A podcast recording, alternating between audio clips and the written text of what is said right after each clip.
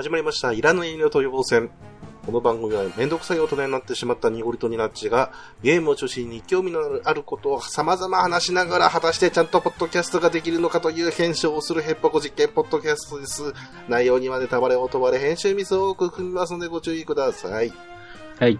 はい、というわけで、えーあの今回あの我々かなりテンション低めでございます。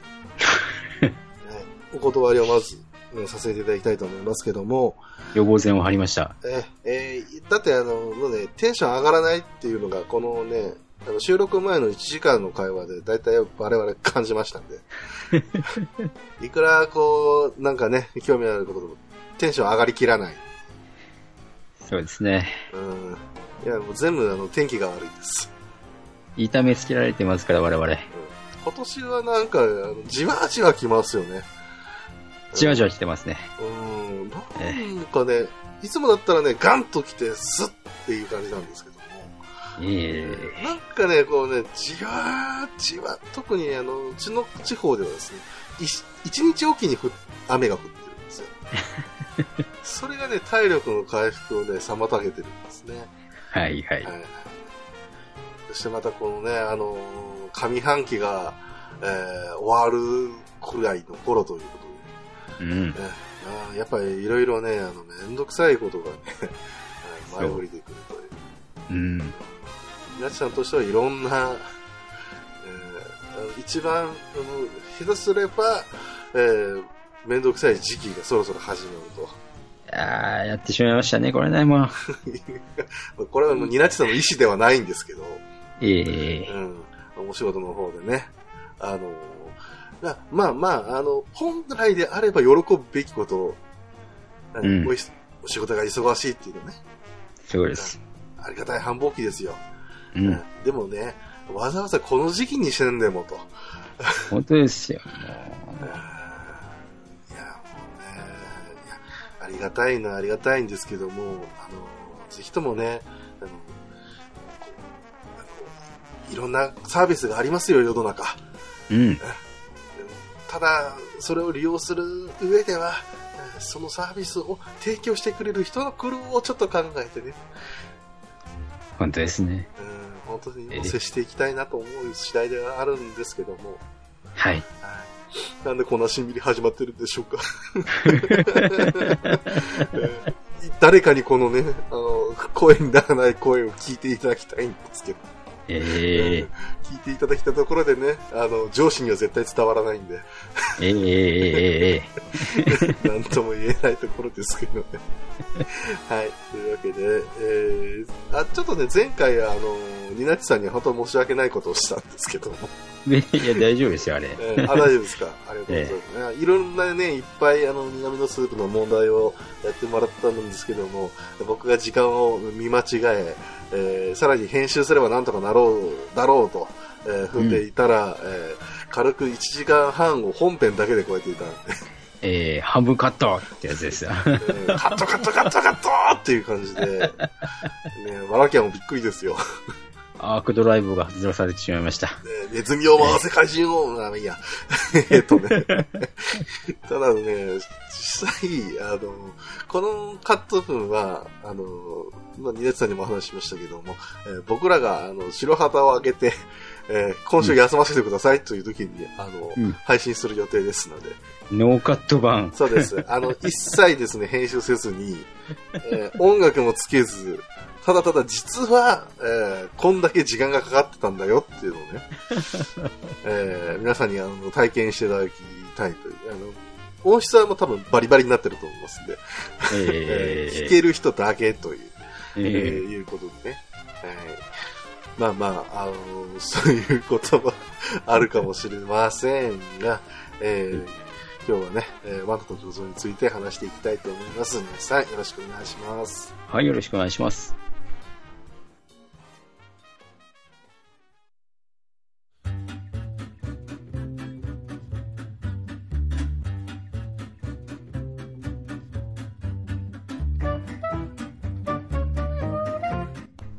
けで、うんえーね、ワンダと共存について話していきたいと思うんですけども、はい。ね、やっぱ僕らはあの、こう、ポッドキャストをよく聞くということでね、はい。ゲーム系ポッドキャストを僕はよく聞くんですけども、うん。うん、ワンダと巨像についてね、えー喋るって言っても、あの、かなり喋り尽くされてると。はい。うん。でもね、このゲーム、僕らなりに語りたい。うん。うん。やっぱりね、あの、何かしら自分の心に残る、えー、ゲームだということでね。はい。うん。まあ、いろんな思い出を交えてね、話していければだと思うんですけども、うん。えー、分かってはいるかもしれないけれども、基本情報のおさらいだけ。はい。はい。で、ワナと巨像ですけども、2005年10月27日に、えーソニーコンピューターエンターテインメント、うん、あ、今は違う、今違うのか、えーソニーインタラクティブエンターテインメント、はい。えーですね、えー発売されまして、えーレンガ版も2006年に出ております。えーうん。そしてプレイステーション3用の HD リマスター版が2011年の9月22日に発売されておりまして、ダウンロード版も出ております。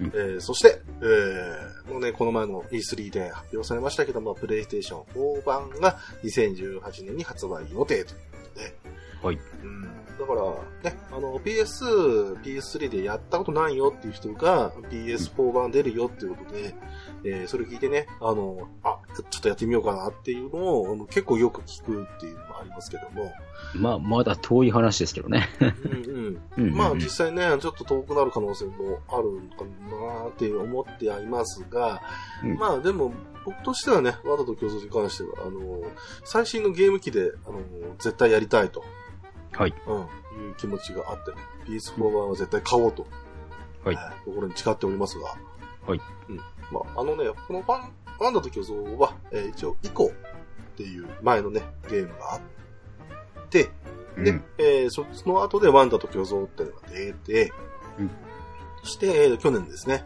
えートリコ。はいえー人食いの大足トリコですね。えーはいが出たっていうことで、これで一応3部作、えーこの後が続きあるのか上田さんに聞かなきゃいけないですけど。うん。うん。一応時系列的に並べるとどうなるんですか？うーん、あのね、未だにね、あのトリコに関しては、あの、うん。議論されてるところがあるので、ほう。ん。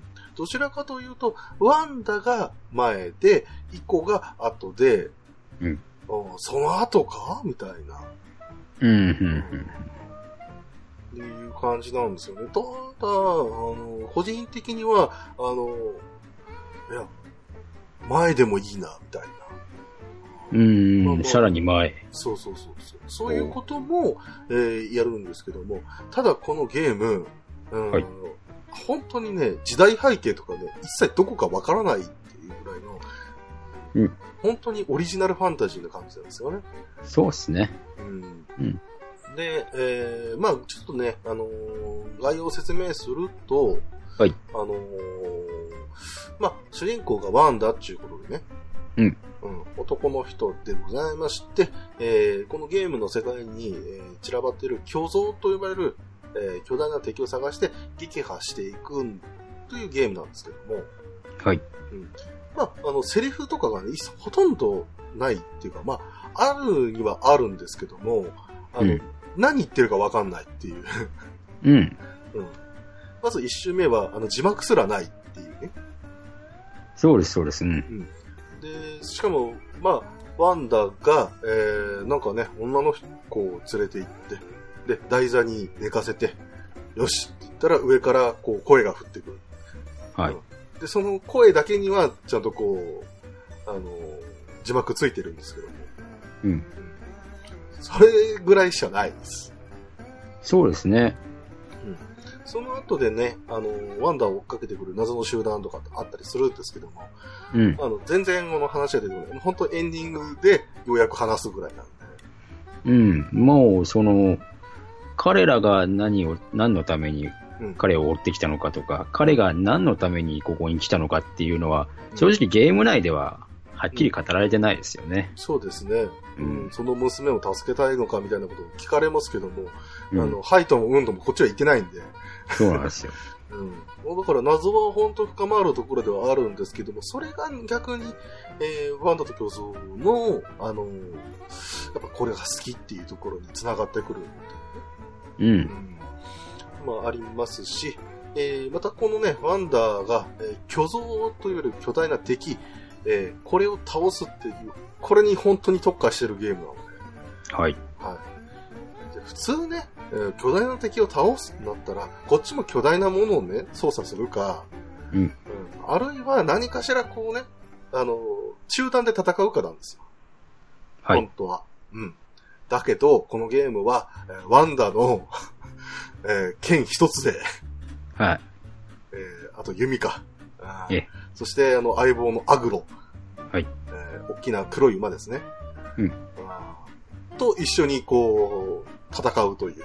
えーただただそれだけのゲームと。ソロ狩りですよ。ソロ狩りですよ、本当に。ええーまあ、モンハンで行くところのね、そのソロ一択という感じの。え。うんでっかいモンスターが出てきても、一人で戦うというのは、それだけに特化してる。はい。で、そしてね、あのーまず、こう、巨大な敵、巨像を、えーうん探し出すっていうことが、あのー最初必要になってくるんですよね。はい。なので、オープンワールド的な、的なですね。うん。えー、ワールドを、えー、ひたすら走りまして、えーはい。あるいは登りまして、はい。ようやくたどり着いたところで絶望が待ってる。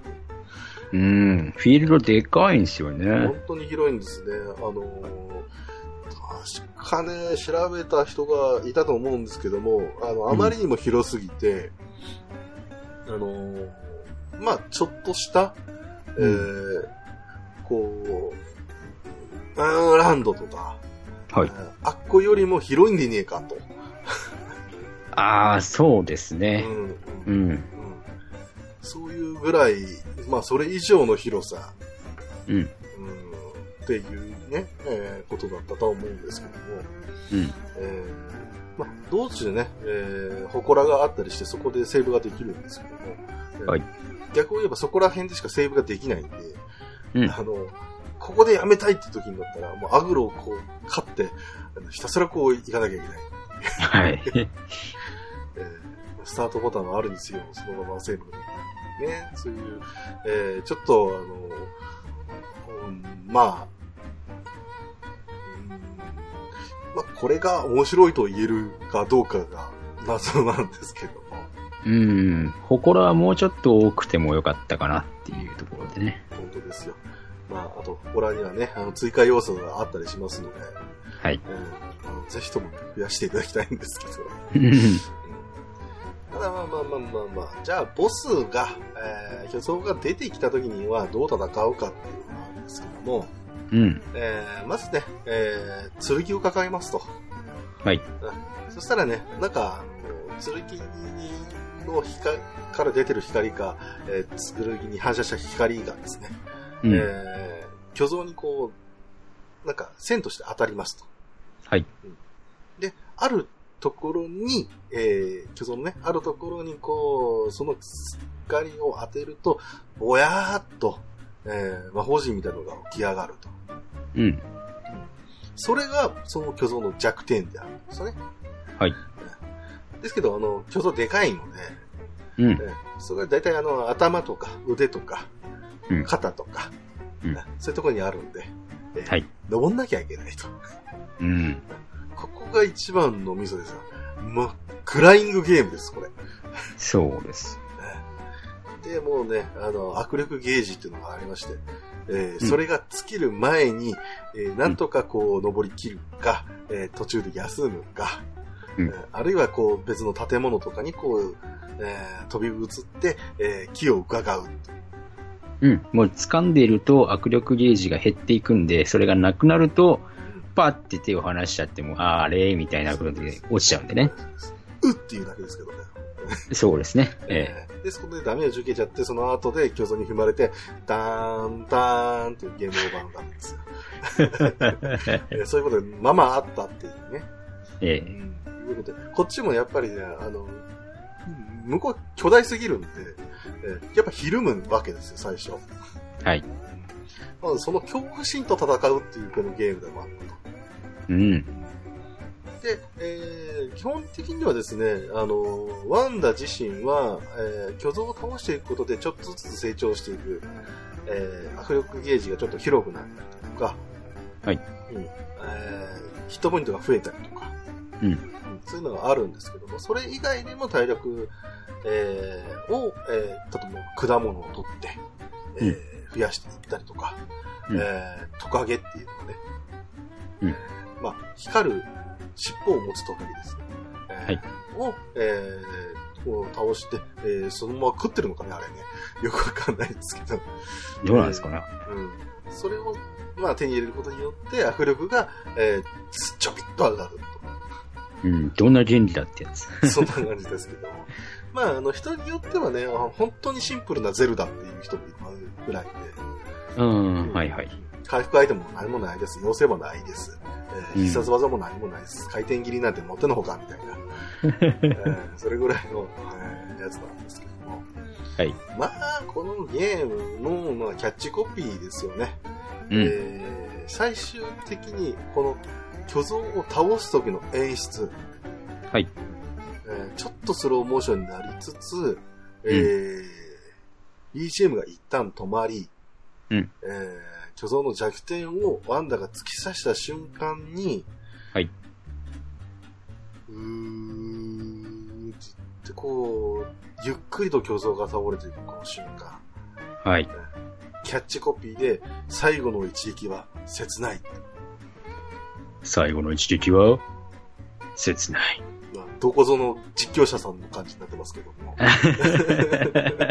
僕らの大好きな感じですけどね。ええーまあ、あの、本当いい声で言うとね、あの、決まるんですけど、我々が言うと、なかな我々が言うか、とね。はい。ただふざけてる感じになっちゃうんで。はい。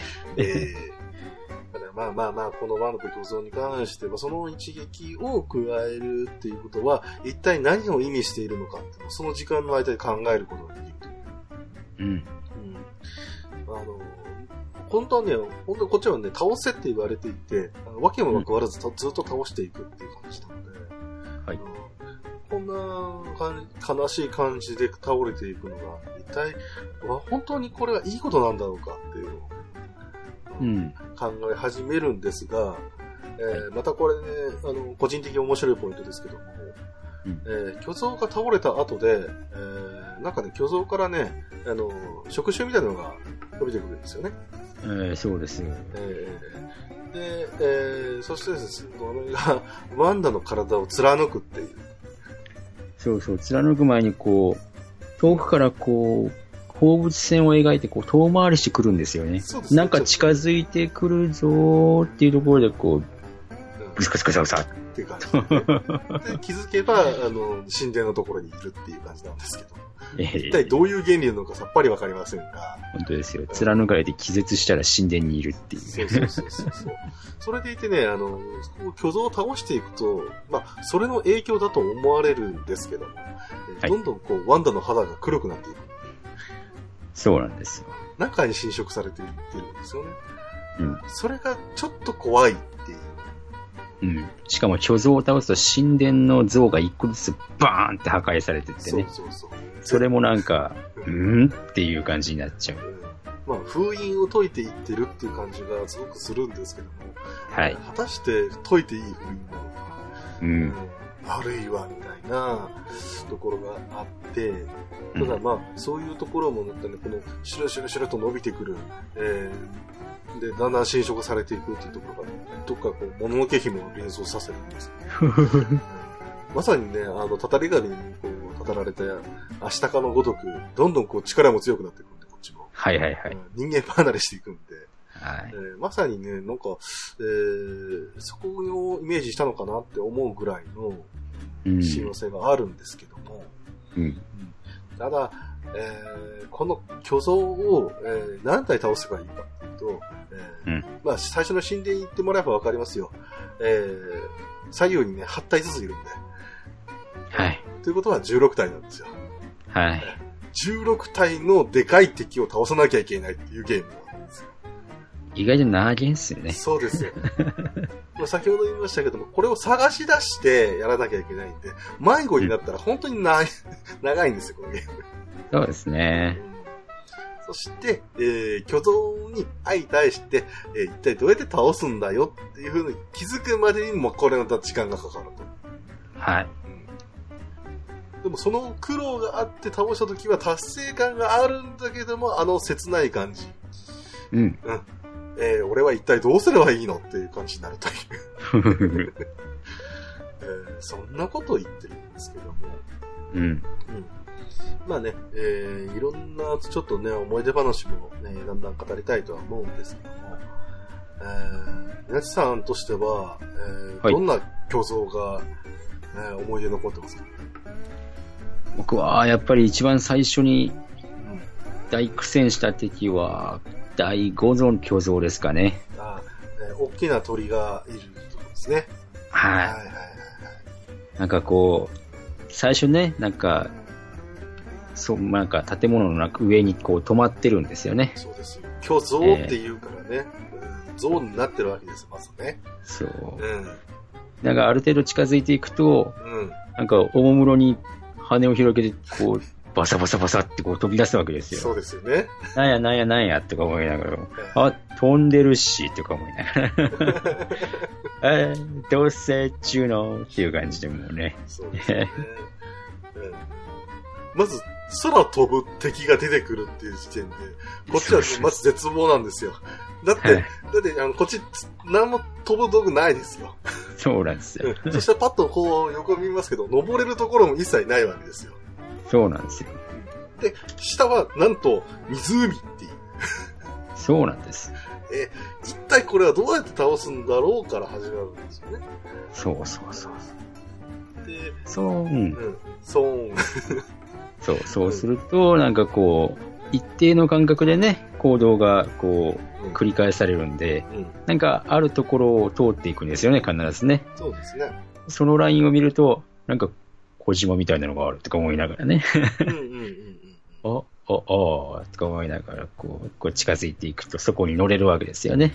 うんそうすると、そこをスレスレで飛んでくるので、ジャンプして、鳥に捕まると。そっからスタートですからね、やっと。うん。空中戦ですよ、まさかの。そう、空中戦なんです、まさかの。登るとかじゃなくて、本当乗ってるっていう状態からえやらなきゃいけなくて。で、しかもその、最初はこう風圧とかで動けないんですよね。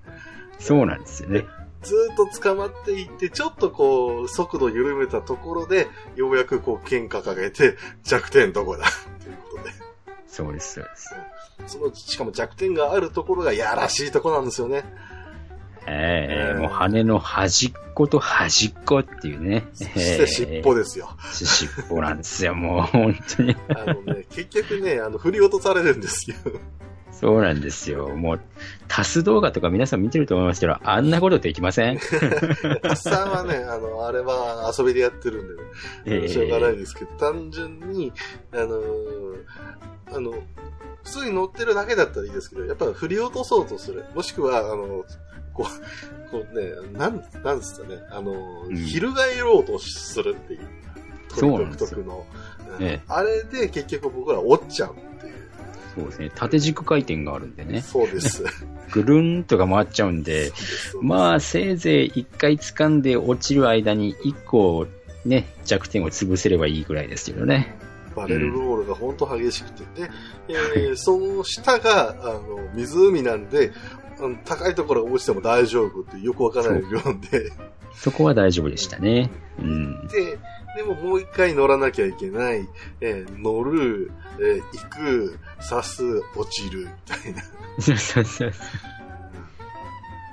非常にね、あの、この、刺すっていうのもね、あの、うん面白いところで、え結構ね、タイミングよくやると、効率よくダメージが、えーいけたりとか、まあそうですね。うんうん。握力ゲージのところにこう白い、あの、ぼわーっとこう波紋が広がる感じになるんですけど、それを合わせることによって、えーダメージが、えーでかくなったり小さくなったりとか、そそれに調整ができるんですけども、うんちゃんとワンダもモーションでこう、ちゃんとうんグッてこう、溜め込んで離すとグサってやるんで、そうそうそうそう。それがちゃんとこう、入れていかないとダメージが少なくなってしまうっていうね。そうですね。うん。演出としてもちょっとそこでズームアップするのがいいですよね。はいはい。こっちも集中してるって感じがしますんで。うん。で、またこのね、えー、5体目の巨像に関しては、まあ、えー倒すには倒すんですけど、うんあの、倒した後結局やっぱりあの湖のおに落ちるんで、はいはいはい。その後こう、やっぱね、あの触手に襲われるわけじゃないですか。そうです、そうです。もう、あの、5回目ですから。泳いで逃げようとするわけですよ。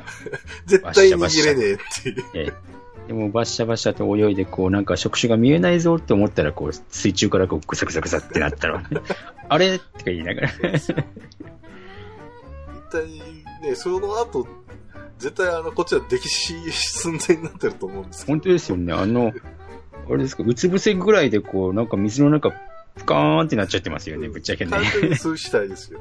うん死んだーみたいな感じですけど。それでも、あの、神殿に戻ってきてるんで、はいなんだろうな、ここみたいな。どんな原理ってやつです。他なんかあります？か、やっぱり、一番最後ですか？あ、一番最後ね。えー、まあ、そうですね。あの、人によってはスカートさんっていう風に感じもしますけど まあまあ、一番最後なんでね、一番でかい巨像なんですけども。えー、サイズも一番ビッグサイズで。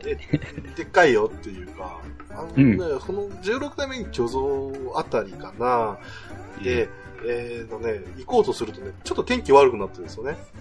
そうです、そうです。うん、それがこう、心のざわつき感があるんですけど、うん何よりもその行ってる最中がおっかないっていう、うん。えーそういうところもあり、道中であのとんでもないことが起き、はい。えーそのショックから立ち直ることもなかなかままならないまま、えー登っていった先にめちゃめちゃでかいのがいる。うーそうい、それでもって、あの、普通ね、あの、今までの巨像ですよ。あの、まあ、大体やってくるのは物理攻撃ですよ。はい。うん。で、でも途中でね、あの、こうなんか光の玉みたいなのを、こうぶつけてくる、まあ投げてくるというか、えーうんそういう放ってくる敵がいたりしたんで、はいえーそういう系かなと思ったら、まんまとそうで、うん。えーその威力がすごいんですよね。そうなんですよ。ねいや、これ死んだだろうっていうぐらい吹っ飛びますから。え。ええーー、普通にあの、近づいていくわけにはいかないんですよね。うんあれね。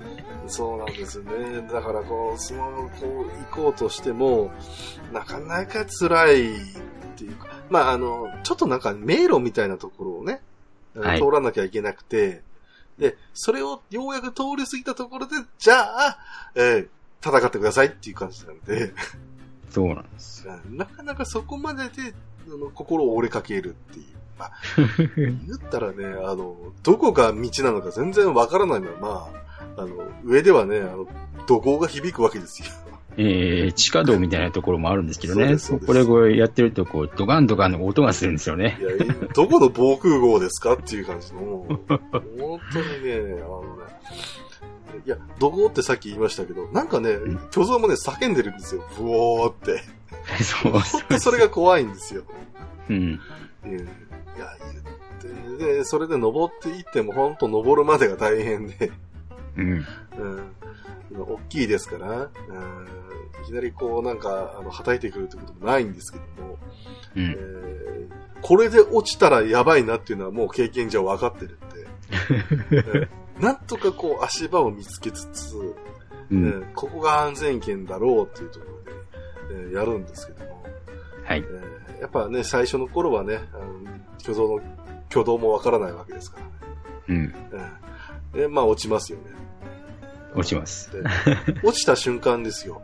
ちょっとでもね、巨像と離れてるとね、さっき言ったあの光の玉がね、飛んでくるわけですよ。はいはえい。そこからのコンボですよ。ドーンって言って、こっちがクターってなって、起き上がった瞬間にまたドーンでもう終わりですよ。終わりですね。だったらいっそこうね、転落死させてくれとうん。感じでね。で、リトライして、リトライして、えー、次のこう弱点まで行って、えーってやるんですけども。うん。やっぱり、インパクトがでかすぎますよね。16代目はね。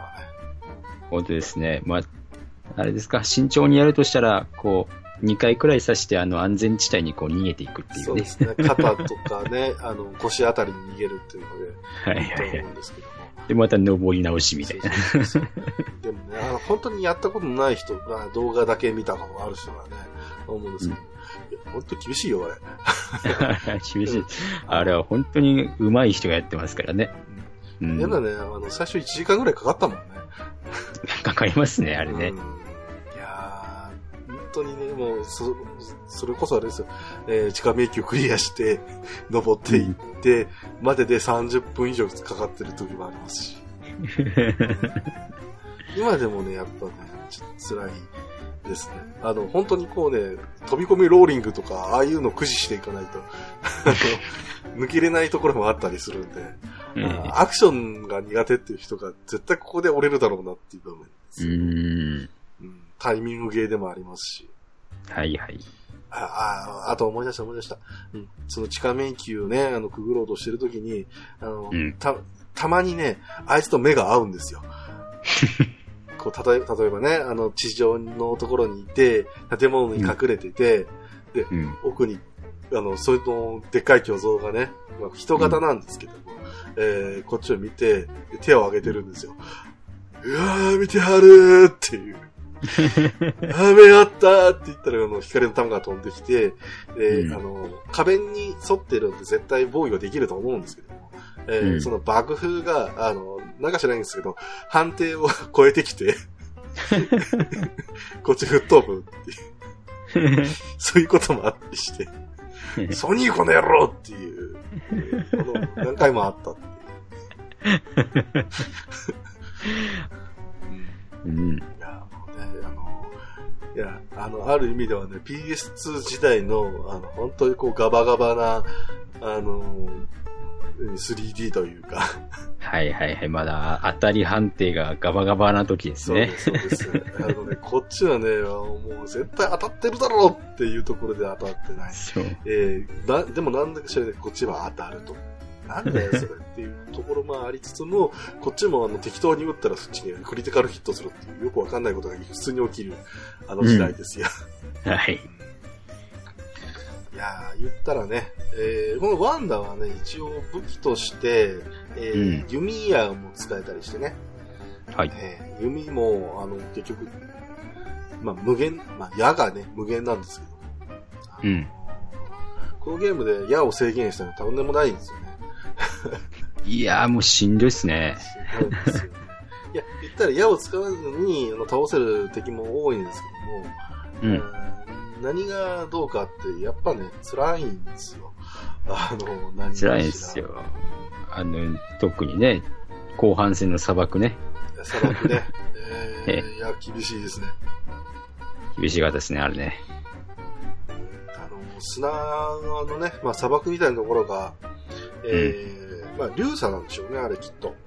うん。それが地底に溜まってまして、うんそのところをざーっとなんか泳いでるやつがいるわけですよ。はい。うんモンハンで言えばガレオスですよ。ううんん。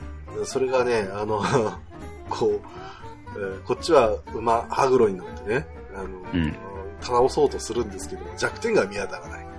はい。でも、あの、謎の声がですね、えーうん目を狙うのだっくるんですよ。はいはい。目ってどこだよって。本当ですよ。いや、どこ、どこ、どこ、どこって言いながら、えーうんそこでね、ワン、あの、ワンダー、操作するんですけども、あの、うん基本的には、あーアグロの力を借りろっていうふうに言われるんで、アグロに乗るわけですけども、アグロに乗って、一体どうするんだって、どうやってやりゃいいんだっていうところで、えーいろいろ操作するわけなんですけども、えーうんアグロに乗りながら弓を構える。で、そこからぐーっとカメラを後ろに持ってきて、えー で、ようやく砂と砂のこのね、山を越えたあたりで、ようやく目が見えるっていう瞬間があるんですよ。そうですね。ここかみたいな。うん。このやぶさめ、難しすぎひん？みたいな。がありましてね。う。うんん、で、で、それでなんとかこう、やり始めるわけなんですけども、あの、うんなかなか難しいんですよね、そこがね。そう。うん。こっちもあの、弓を引っ張ってる間握力ゲージ減ってますから。えーまた、でけえからもうあの目が怖えんすわ。そうです、そうです。目がすごいギョロッとね、えーした目がこう、ザーッと砂わけで追いかけていくわけですから。そうなんですよ。こっちもね、アグロにの戦ってはいるんですけども、あのそのアグロがね、あの、操作できないんで、うんあの。本当にどこに向かってるか、どこの壁になるか、どこの時点で、えー追いつけられるかとか、そこら辺も全部頭に入れながらうん。やらなきゃいけないんで、ほんとしんどいんですけど。ただ、えーこのワンダと巨像っていうのは本当面白いゲームっていうのがよくわかるところが、うん。何かしらね、こうね、あの、ガチャガチャやってるとね、あの、新発見があるわけですよ。うん。特にその、あの、砂の中の巨像がですね、えーやってる間ですよ、僕は。えーなぜか、えーワンダがですね、あのアグロの線に、えー立ち始めまして、うんその状態で弓を撃つことができるっていう、この状態になったんですね。いわゆる曲乗りですよ。はい。ええこんなんできんのって。そして今それを披露するの、ワンダ君みたいな。うん。それいるみたいな。そう。いるって思いながら、やろうと、やると、結構安定するんですよ。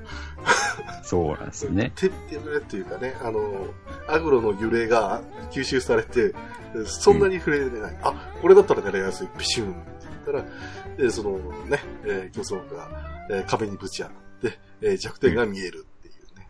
はい。そういうこともあってね、ほんとに、ほんとに、めんどくさい。うめん。んどくさい敵が多いんですけども。そうですね。まあ、あとね、てさっきね、あの、鳥っていう風に言いましたけども、えーうんね、あの、別にね、これだけじゃないんですよね、空飛ぶ敵っていうのは。13体目ですか。えーあの空を飛んでいる竜みたいな敵もあるわけですよ。ええーーまあね、あの人によっては砂トンボですか？あー、なるほど。確かにね、あの、どっちかっていうと、あの、ドラゴンフライ、トンボに見えるものなんですけども、うん。いや、何、何せこの敵は長いの。うん。なあかんさ、これ。これね、ほんとほど長くて、で、やっぱりこれもね、砂の中から出てくるわけなんですけども。はっていうかまあ、そう、まあ、いるんですけども、一回砂に潜って、そこからまた出てくるっていう。い。うん。うん。で、地上滑空しなんか、地上こう、えー、スレスレで飛びながら、また舞い上がっていくっていうのを繰り返してる巨像なんで、う。うんん。下のね、なんかね、あの白い袋みたいなのが浮き袋なんですよね、あれね。お腹になんかついてんすわそれをまず打って、で、こう下に下げなきゃいけないって。そう、プシューってしぼむんですよね。でそこから、こうね、すごい速度で、こう、地上スレスレで飛んでいるこの竜に、あのーうんヒレのところから、えー登らなきゃいけない。そう、アグロで並走しながらね。そう。またアグロですよ。このアグロがほんと言うこと聞いてくれないんですよ。いや、これこっちとこっちのラインが、あだだだだって言いながら、あの、並走したいんだけど、できなかったらできないっていうか。えてか、並走してたら間に合わないんで、こう、ええぐーっとこう、回り込んでくるところをさ、を最終的にはこう、アグロで一直線で突っ込んでいってタイミングを合わせてこう飛ぶっていうはいはい。ことをしていかないと、本当時間がもったいない。うん。そしてこのね、あの、敵のいやらしいところは、いつぐらいだったかななんかね、隠されたとところに弱点がありまして、うんそれを一つ二つやったら絶対次潜るんですよ。そうなんですよ。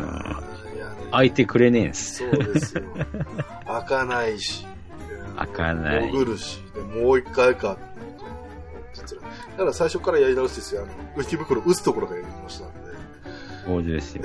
あのね、この的当て難しい。そう。もう潜っちゃうともうね、うん。ワンダ君ん、ガバガバガバって多分あの砂の上に転がり込んでね。で、また指笛吹くわけですよ。ビーアグラーって。そうそうそうそうそう。でまたパパカパカパカってこう、アグロ君が来るわけです。やり直しですよっていうね。ばっかりをずーっとやっていて、ようやく直せるんですけども、ただね、うんやっぱ、このゲームの、まあ、ちょっとね、言い忘れましたけど、ちょっとね、誇り臭い、自然だけしかないような世界。うん。もう本当に、あの、荒廃した大地という感じの、うんところばっかりなので、もうそれをね、あの、この竜の敵に乗りながら、ちょっとね、うん遠目で見ると、やっぱ綺麗なんですよ。えーうん残酷なほど美しいっていう感じの。そうですね。で、そういうのにちょっとね、見とれながらね、ああ、綺麗な世界だなーって言ってると、砂に潜られて、あーってなるっていう。そうだ、僕は今戦ってたんだっていう。ええーそんな悲しいこともありまして、えーぜひともね、あの新作ではね、あの、戦わない、あの巨像とこう、戯れるモードを作っていただきたいんですけど。ー、言うて PS4 ですから、素晴らしいゲーム体験が待っているんじゃないですか？ね、あのー実際ね、あの、リメイク版っていうもので、今出てる情報としては、まあ、そんなに買えないですと。おうん本当にリメイクですけども、あの、どっちかといえば、こう、今の操作性に合わせる形を取りたいと。あのほほほまあ、いろいろあるんでしょう。あの、例えばね、あの、視点とかさ、あの、このゲームどっちかというと一番大事なのは、登ることとか、掴むことよりも、まずカメラワークですから。そうですね。うん、右スうんスティックでこう、カメラを合わせるのに、えーで、それでようやくこう、全体像が見えてくる。うん。意外とカメラが言うことを聞いてくれなかったりねそうで。す、そうです。うんひうんひたすらね、モーションブログがかかってる時とかありますんで、見にくい見にくい。うん。でもそれでも、あの、しなきゃいけない。となると、今のゲームだと、もうちょっとそれが改善できるというか、うん。だから下手すらはね、あの固定カメラとか、そういうのもできるかもしれない。はいはい。ありますし、まあ本当に、あとは、えー PS2 とかの時代よりも、あの、コントローラーがあの進化してるので、そうですね。例えば強く本当に押し込んだ時のその機微であるとか、うん。あるいは、えー PS4 のでしたら、真ん中にね、タッチパネルがあるわけですから、はいはいはい。そこで武器の切り替えとかができるかもしれないですね。おおまあ今もう適当に言ってますけど、ーまあ適当に言ってますね、まだね。でも、あの、いろんなね、あの、UI の方での、えー変更はあると思うんですけど、まあ実際、うんうん。あのね、リメイク版 PS4 では、あの、上田さんあんまりかかってないらしいんで、ほうほう。まあ、あの、このね、あのワンダと巨像のシリーズを作ってる、えー、ね、上田文人さんだったか。な。はい。えーまあ、監督というふうに言われますけど、えーうんその方がね、リメイクには関わってない。ということは、えー、2018年に、えー間に合うんじゃないかっていうぐらい。ほうほうほ。関わってたらなんかいろんな問題が出始めそうなので、はいはいはいはい。うん。まあ、サクッとこう、うん HD をそうです、そうです。PS4 に対応させて、うん。というところでしょうそかう。ですね。実際、うん、PS4 の、あの、リメイクを担当してるところも、うん。えー、まあ、えーソニーエンターコンピュータテイメント、えー、エンタ、ななんだ、ソニーインタラクティブエンターテイメントさんの、えーはい。リメイクを受け負うところ、うん。ラチェットクランクとかね、あうん。こら辺を、えーやってるところなので、えーうん。しっかりとした、うんあのリメイクというのを、えーしてるところなので、えー本当リマスターぐらいになるんじゃねえかっていうぐらいね、忠実さで来てくれるんじゃないかなと思ってます。そうですね。まあ、改造とか上がるぐらいでいいんじゃないですか。うん、だと思います。はいで、まあね、それでも十分嬉しいところではあるんですけども、上田さんとしては、えー要望を、ちょうど今日の記事ですから、だからね、えーはいあの、そのリメイクにあたって、えーいくつか出したよっていうのを、あの、どっかの、うん。えーインタビューで答えてたよっていうのは言ってたんで、まあ、要望はね。要望はね。それが叶うかどうかは別として、うん。んでもそれが、うん、一体どこまでの話だったのかっていうのはわからないですし、上田さんの本人としては、えー16体の胸像っていうのは、えーこれ以上の、えー増えもしないし、減りもしないと。うん。16体で関係するっていうのが、えーワンダと胸像なので、そこは変更しないと。はい。個人的にはね、あの、設定資料とかに載ってた、うん。あの、いろんな競争がね、一定、うん、本当にね、この競争と戦いたいっていうのがいくつもあったんですよ。ね、うん。設定的にはいろいろありましたよね。本当にいろいろあった。あの、まあね、あの、もしかしたらネタバレになってしまうかもしれないんで、あの、言いませんけども、あの、ね、本当に様々なものがああったので、ぜひともね、あの、なんか、ダウンロードコンテンツとかで、なんかで、でき、できたらっていう感じなんですよね、個人的に。なんか神殿背負った恐竜みたいなのありましたよね。設定しえーそうです。うん。いろいろありました。はい。ということがありまして。えー、ね、えーですけども、ただ、もう一つだけ、このバンドと共存についてお話をしていきたいところが、はい。えー、音楽ですよ。うん。これがね、大谷光さんという方がね、えーはい音楽を担当してまして、ねうん知ってる方は知ってるかもしれません。うん。夜逃げ屋本部の方ですよ。ああ、なるほど、なるほど。はい、ではい。言ってもね、何やねん、そんなんかいって感じもするますけども、えー他にはですね、えーガメラですよ。うん。衛星ガメラ。はい。あの重厚な音楽、軽快な音楽、えーそして水曜どうでしょうにも使われた、えーあの音楽ですよ。はい。そして、えー僕らの世代ぐらいだと、えーとですね、サイバーフォーミュラとか、えーガンダムウィングの、あの軽快な音楽ですよ。そして、ゾイド親戚ゼロとかね。えー 僕らの中では、あの、このおじさんが作った音楽は本当にすごいっていうふうに、えー本当に軽快なんだっていうふうに思えるものなんですけども、まあ、おじさんたちの世代に行くと、シティハンター2とか3ですよ。そうですね。は い本当のおじさん世代はね。はい。えーですけども、えー僕ら、僕はもうまだね、おじさんと、えー言えないだろうっていうふうによく言われるんですけど、おっさんだともう僕は言い張りたいんで、まあ、ゲーマーの皆さんはやっぱりポポロクロイス物語とかじゃないですかねそう。ですね。うん本当にこう、軽快で、えーね、あの、ノスタルジーを本当に感、うん、感じる音楽っていうか、はい。っていうのもありましたけど、ねうんそういうのもあってね。ワンダと巨像に関して言えば、やっぱこうガメラシリーズというか、やっぱオーケストラチックに、うん、そうですね。うん。まあ、完全にオーケストラ使ってるんでオーケストラがあるんですけども、あとは、えーまあ、自然の環境音のみがこう聞こえるとか、そうですね。そういうところもこう、うん。ちょっとこう調整をして、あの、うん。生と動をね、本当にうまいこと、えー切り抜けているというか、そうですね。あの、なんでしょう。普通に戦ってない時、例えばさっきも言ったように第五の胸像だとすると、胸像が飛んでる間は環境音ばっかりなんですよねそうで。すね。水の音でと、そちょっと遠くで羽ばたき音。う。そうなんですよ。で、虚像に捕まった瞬間に、盛大な音楽がね、こう、バーってこう流れ出すわけですよね。最初の、おーっていう感じですよねそ。こら辺の最初のね、あの、弦の方のね、あのチャラチャラチャラチャラチャラチャラあのゾワゾワしますよね。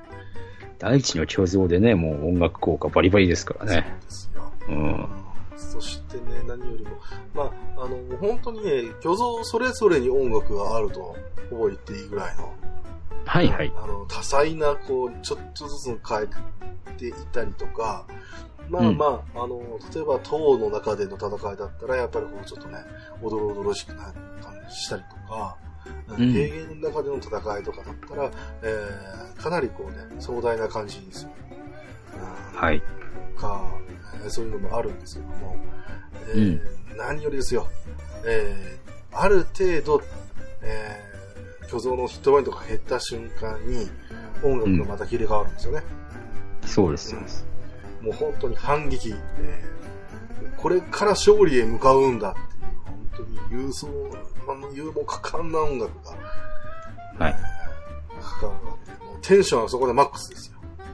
うん。パーパッパーパッパッパッパッパッパッパッパッパッパッパッパッパッパーパッパッっていうこのだけで、おー、俺はもう勇者だみたいな感じになるわけですよ。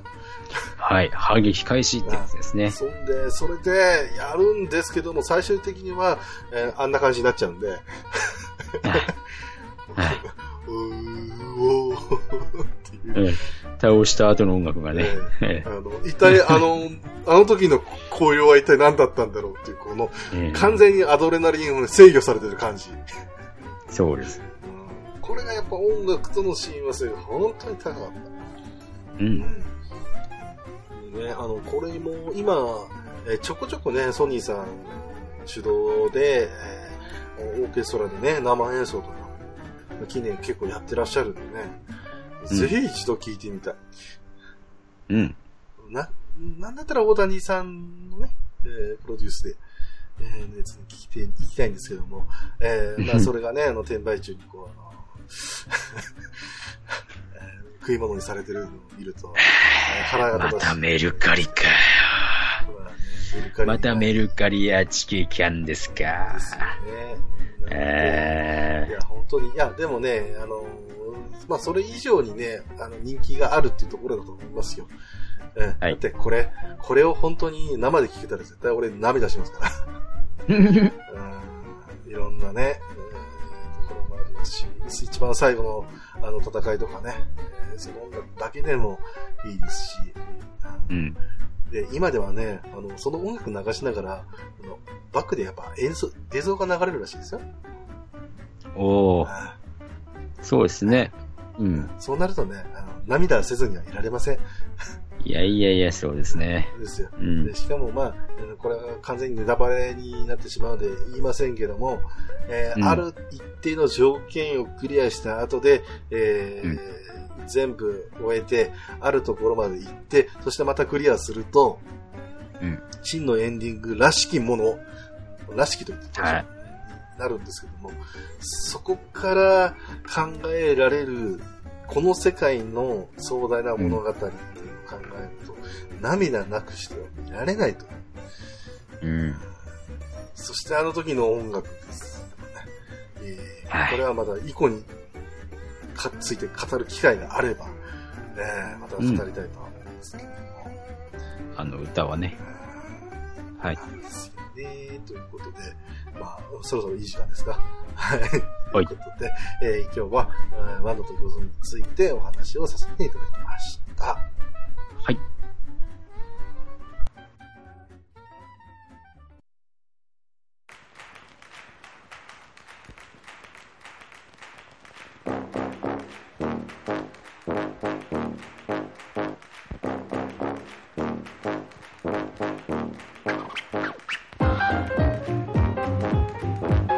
いうわけで、えー本日もお便り2ついただいておりますので、えー、ネツさん、お願いします。はい。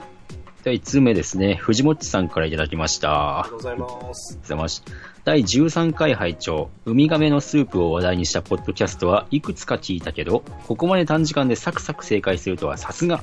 僕は、曲ラジ、アシャミンのようにちんぷんかんぷんでした。汗汗。というところでいただきました。あはい、ありがとうございます。りがとうございます。いや、藤本さん、あのね、最初の頃にね、えーこのイラの遠慮と予防線についての題名についてね、なんか、コミュ障としてはっていうことで、なんかあの、苦悶してらっしゃったところに、ああ、ええ聞いてくだされるのかなと思ってたんですけども、えー 聞いてくださっていただいてありがとうございます。ありがとうございます。え某所のところでね、あのーポッドキャスト界の、あー、やすないっていうのは、あの、本当に あの、それはか隠す必要があったんですか？はいいや、あの、本人はどう思われてるか僕わかんないんで。あ、そうですか。そうですあの、僕もね、某所で大人気ポッドキャストのって言われるとね、カチンとくるんで。それは、それはファミリーだからじゃないですか？いや、それがね、あの、変なところに電波してね、あの、変な、ここが人気ポッドキャストとか本当に来てる人いるんで、え。うん、あのやめていただきたいんですけど、あの、単純に、うん単純に藤本さんに聞いていただけてるというのは本当ありがたい話でね。はいうんあ恐縮ですということなんですが、ーいい。うん、やっぱウミガメのスープね、あの、他のところでもお話をされてたということで、うん。で、えーでね、あの、曲ラジさん僕はあまりご存知、なんか、存じ上げなかったんですけども、うん。まあ、作曲をメインにされてる、はい。うん、ポッドキャストさんというと、ちょっとね、まあこれから聞かせていただきますというところなんですけども、はい。あの、やっぱりね、最初にね、この問題を出された時にはね、あの、うんそれはちんぷんかんぷんになりますよっていう感じなんですよ。はい。だって、んこいつは何言ってるんだっていう、その疑問から始まりますから。うんね、それをこう自分なりに整理していくには、それなりの時間がかかるんで、そして、しかもね、あのあの水平思考なんで、あの水平上にこう思考をこうスイッチして、スイッチしていかなきゃいけないので、ええあの、それが、あの、うまいこといくといいんだよ。推理力じゃなくてそっちの方なんだよっていうのがこのゲームのね、面白いところ。そうですね。うん。うん。あの、まあね、本当に、このゲームにね、あの、遊んでいただきたいんですけども。はい。うん。まあ、ニナッチさんがね、あの、サクサク正解してるっていうふうに、やっぱ、呼ばれてるっていうところがね。藤本さん違うんですよ。ん？ええ今回はにごりさんが頑張ったんですよ。えー、イラヌとはね、あの、嘘は絶対言いません。えー、編集はします。間を切っただけなんですよ。えーで最初ね、最初ね、これもね、あの、苦労話ですよ。えー Audacity でね、あの、無音部分をあの切り取るっていうのになったんですけど、うん。うん。あのそれ自動でね、切り取ってくれるんですよ。はい。ですけどね、それでも間に合いません。でした。うん。うん。いい無音部分って、だって僕が、うーん、あーとか言ってますから、無音じゃないん。ですよ。そこら辺もね、バッサリカットして、そして僕もね、あの、本当にいらないこともあ言ってて、あの、惑わしてる部分があったので、それをね、ちょいちょいっていうカットしてやってね、ありましたよね。まあ、最後の部分とかはね、結構慣れてきたところもあったので、う。うんん、それもあるとは思うんですけど、でもね、あの、本当にこれね、やったことある人だったらわかると思うんですけど、うんあの、普通にね、ニナッチさん、あの、正解するの早いと思いますよ。うんう。ん。これはね、あの、名探偵ニナッチ、またいつか、えー出ていっていただけたらなと思います。あー、あれですか？体は子供ですか？体は子供、心は子供体は大人。ええうんというわけで、藤本さん、ありがとうございました。はい、ありがとうございます。はい、では、二つ目ですね。アスラーダさんからいただいて思います。ありがとうございますありがとうございます。13回拝聴しました。なんて味方が多い時代になったんだと、以前のお便りを読んでいただいた際のお二人のトークに感動してしまいました僕はここにいてもいいんだ まさかオープニングトークが番組の最後でこの気持ちに至る伏線になっているなんてといただきましたあ。りがとうございますアストラダさん、いつもありがとうございます。はい、はい伏線じゃないですけどね。いやいや、アストラダさんの中では伏線になってたんですよ。なってましたね。うまくつながりましたね。ただ僕としては、あの、ただただ愚痴を言っただけなんだそうですけども。えーこの番組は嘘を言わない番組ですから、言っときますけれども、はい。えー我々最初ね、あれ？僕らなんか言いましたっけ？っ そうですて。いう風にこう考えてましてね。完全にね、あのうんね、先週話したこととかね、完全に忘れてるんで、え あれ何だったかなって言ってることを、あ、僕はここにいてもいいんだって、まあ、これかっていう。ー、そこああ、そうです、そうです、とか言ってね。ちゃんと書いてあるのに、それを見過ごして、なんだっけってなっちゃってるっていう。いやー、やばいね、おじさんだね。うんじじいですね。我々もあかんですね。いやいや。でもね、あの、なんて味方が多い時代だだったんだって。いや、言ったらね、あの、やっぱ終始してきますよね。なんかこう、ゲームファンっていうものっていうか、うんうんうんうんやっぱ好きなものっていうものがずっと好きでいていればね、うんなんとなくこう、それをこう認められることになるっていうか、うん。例えばね、あの、クソゲーと言われてたものが、今ではこう大人気ゲームになって、うん。プレミアついてっていうのはまあまああることですし、うん。うんなんせ、あの、結局、僕からすれば、あのゲームってやっぱり、人が作ったものっていうことね、うん。それで、なんか、これは面白くねえ、あれは面白くねえって、えー簡単に言うのはちょっとね、あの、まあ、その人作った人にも失礼だし、うん。それをし楽しんでる人にも失礼だなって、なんだか思っちゃう。うん。あの、味方が多いっていうよりは、あの、サラダさんの周りに味方がいなかっただけで。うん。我々昔はやっぱりソーシャルネットワークうん。っていうのがあんまり発達してなかったんで、つながりっていうのはアナログの方が主流だったんですよね、やっぱりね。そうですね。そうなると自分の周りの学校の友達のこう小さいコミュニティの中で仲間を見つけなきゃいけないっていう部分があって、今はやっぱりこう、ツイッターだとかいろんなものが発達して、自分のつながりがデジタルの部分で広がっていったんで、うん、やっぱりこう、取捨選択といいますか、いろんなところで同じ共感できる人たちをたくさん持てるような環境にはなりましたよね。うん。うんそこはやっぱりいいところだと思いますけどね。うん。そうなんですよ。ただね、あのーいろいろ継がれていってっていうところもあるんですけど、僕自身がハマったゲームの部分もね、うんやっぱ流行らないゲームとかもありましたよ。うん。コードエイジコマンダーズとかね。うん。うん。いろいろありました。うん。でも、それでも、それでも、あのーえー発信はしていきたいと思いますので。やっぱりどこかに同じ共感を持つ人はいます。そうです、そうです。だからどう、某ね、あの、ポッドキャストで、絢爛武道戦がいいんだよって言っても、誰も響いてこないでしょ。いやいやいやいや、僕はわかりますよっていう感じです。ところもありますし。うんあの某所でね、ゲーム語特集やろうかなって言った時に、ああ、じゃあ、じゃあ、じゃあ、じゃあ、ぜひ、シャドウゲートって本当思いますから。ね、あの、僕はここにいてもいいんだじゃないです。あ本当はね、本当はね、誰でもいていいんです。ただ、うん誰かが何かしらで奪おうとしているっていう、うんそういう被害妄想があるだけです。うん。なので、ぜひ、アスラダさん、えーいつまでもイランと似てください。ここにいていいですよ。大丈夫ですよ。ですうんなんだったら隣に座りますかっていうぐらいですから。えーどんどんいろんな人を巻き込んでいきたいと思います。クロロ騎士どうですか？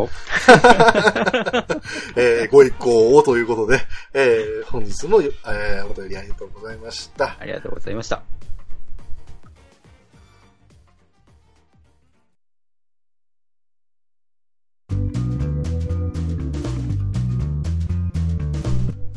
そんなわけで今日は、えーワンダと巨像についてお話をしていきましたが、はいえー皆さんどうでしたか？いや、ストーリー部分は語らなかったんだなって思って、いやもうそこは他の番組でたくさん語ってるからいいよねっていうところでね。まあ逆にね、返してる番組も多いんですけども、いや、ええただこのゲーム、ストーリーっていうのは、ある程度自分で、ね、あの、うん。本当面白いように考えられるので、うん。うん、そこはもう、あの、先入観なしに、えーはい見ていただきたいというところもありますし、うん。えー何より僕らが今回したかったのは、巨像のその魅力とか、はい。えーあとは自分の苦労話ですよね。うん。とりあえずエキサイティングした記憶をちょっとだけ掘り返して、えー少しでも元気を出そうっていう感じだったので、はい。えーなのでね、あの、実際はこのゲームに関して、もうちょっとね、語りたいところもありますけど、そのストーリーの謎の部分とか、うんえ。ーあそこの遺跡のあそこの部分は一体何だったんだろうねっていうね。うん。あの地下空間に一体何がみたいな、うん。うん、ところも全然話していきたかったですけども、うんまあまあ、えー、小出しにしていかないとね、すぐネタつきがそうな気がしたくもないので、はい。まあ、またね、イコについてとかね、えー、またトリコについてとか、えうんー、話す機会もあれば、そこでお話ができると思いますので、はいうんぜひぜひその時は、えー、また、えー、お便りとか、えー、ご感想いただけたらなと思います。はい。はい。はい。えー、そんなわけで来週更新予定のイラントなんですけども、うん。えーいよいよですね、えー時間が迫ってまいりまして、えー予告しておりました通り、えー黒歴史について語るということで、はい。はい。まあ、えー黒歴史っていう、まあ、わかわかると思うんですけど、まあ結局自分が痛い時期っていう、うん。うん。まあもしくはこう、恥と思っていることを、まあ暴露すると。うん。えーいう、えー夏の企画でございまして、はい。えーぜひともね、あの、リスナーさんにはこれをぜひ、皆さん、どうぞと、えー、1ヶ月近くですか、えーはい募集してきたんですけども、えーはい今のところ、えーえーイランとは嘘つかない、えーゼロでございますので、おっと。えー着色一切なし、えーゼロでございます。一緒に語りたいということもゼロであれば、えーそれ用のお手紙もゼロということで、おっと。えー、いうことですよ。えーこれのどこが大人気ポッドキャストだって感じですけど、おっと。突っ込んできたなえーでランキングなんてやっぱ関係ないんですよ。ええ関係ありません。関係ないんですよ。でもね、僕としてはね、もう本当僕の意見ですけど、あのー聞いていただけるだけで本当にありがたいんで、いやいやいや、本当に。はい。で、あの、第1回で確かね、僕言ったと思うんです。うん。コミュニケーションをいろんなところで取りたいと。うん。このポッドキャストを通じていろんな人とコミュニケーションつ、つながりを持ちたいと。うんだったんですけども、えー、つながってくださいっていうことだけじゃ、もうやっぱダメなんだなと。そうですね。はいえということで、あの、皆さん、この一週間、えー何かしら、あの、僕がちょろっとこう、声をかける可能性があることだけはですね、ええー えー誰とは言いません。えー誰、誰にもがもう可能性あると思ってください。ええ濁りが自ら飛び込んできますから。えーもう、あの、なんでっていうところから、まさかというところまで、いろいろ考えていただければいいと思います。はい。その点に関しては、ニナッチさんも今ドキドキしてると思います。一体誰呼んでくんだこいつっていう。一体、一体一体どこまでっていうね。ね。えーいや、わかんないですよ。あの、僕の知り合いの世界中で活躍してるジャズシンガーかもしれませんから。おっと。かもしれないですしね。ええもしかしたらもう今大人気の、今、虚像通りました。ええ どう通りました。え 通りました。えはい、そうですね。ええいやもう大人気の、うん。ええあの、大御所を連れてくるかもしれないし、大御所、ああ、愚者級以外ですかね。いや、いや、愚者級もありんじゃないですか。愚者級、愚者級は ええ確かに大御、おまあ、なんだえ、な、うんなんなんだろうな。あんまり大御所と思ってないんですけど。あまり連れてきたくないやつですか？連れてきたくないというか、あの、連れてきたらまず、あの、愚痴言われると思うんですよね。あれ？あの、一番最初に、あの、おっさん来るなと言っておきながら、なんで呼ぶんだみたいな。プンプンみたいなこと言いながら、あの、がっつり喋ると思って、ええそれがめんどくさいなって思ってるだけなんで。うん、被害がね、あの、いや、これ振りじゃないですよ、皆さん。違いますよ。違いますよ、これ。えええこれは普通に違うと思いますよ。うん、全然違いますよ。全然違いますよね。あの方2月が来るってなったら、あの僕らあの大変なことになりますよっていうのは間違いない。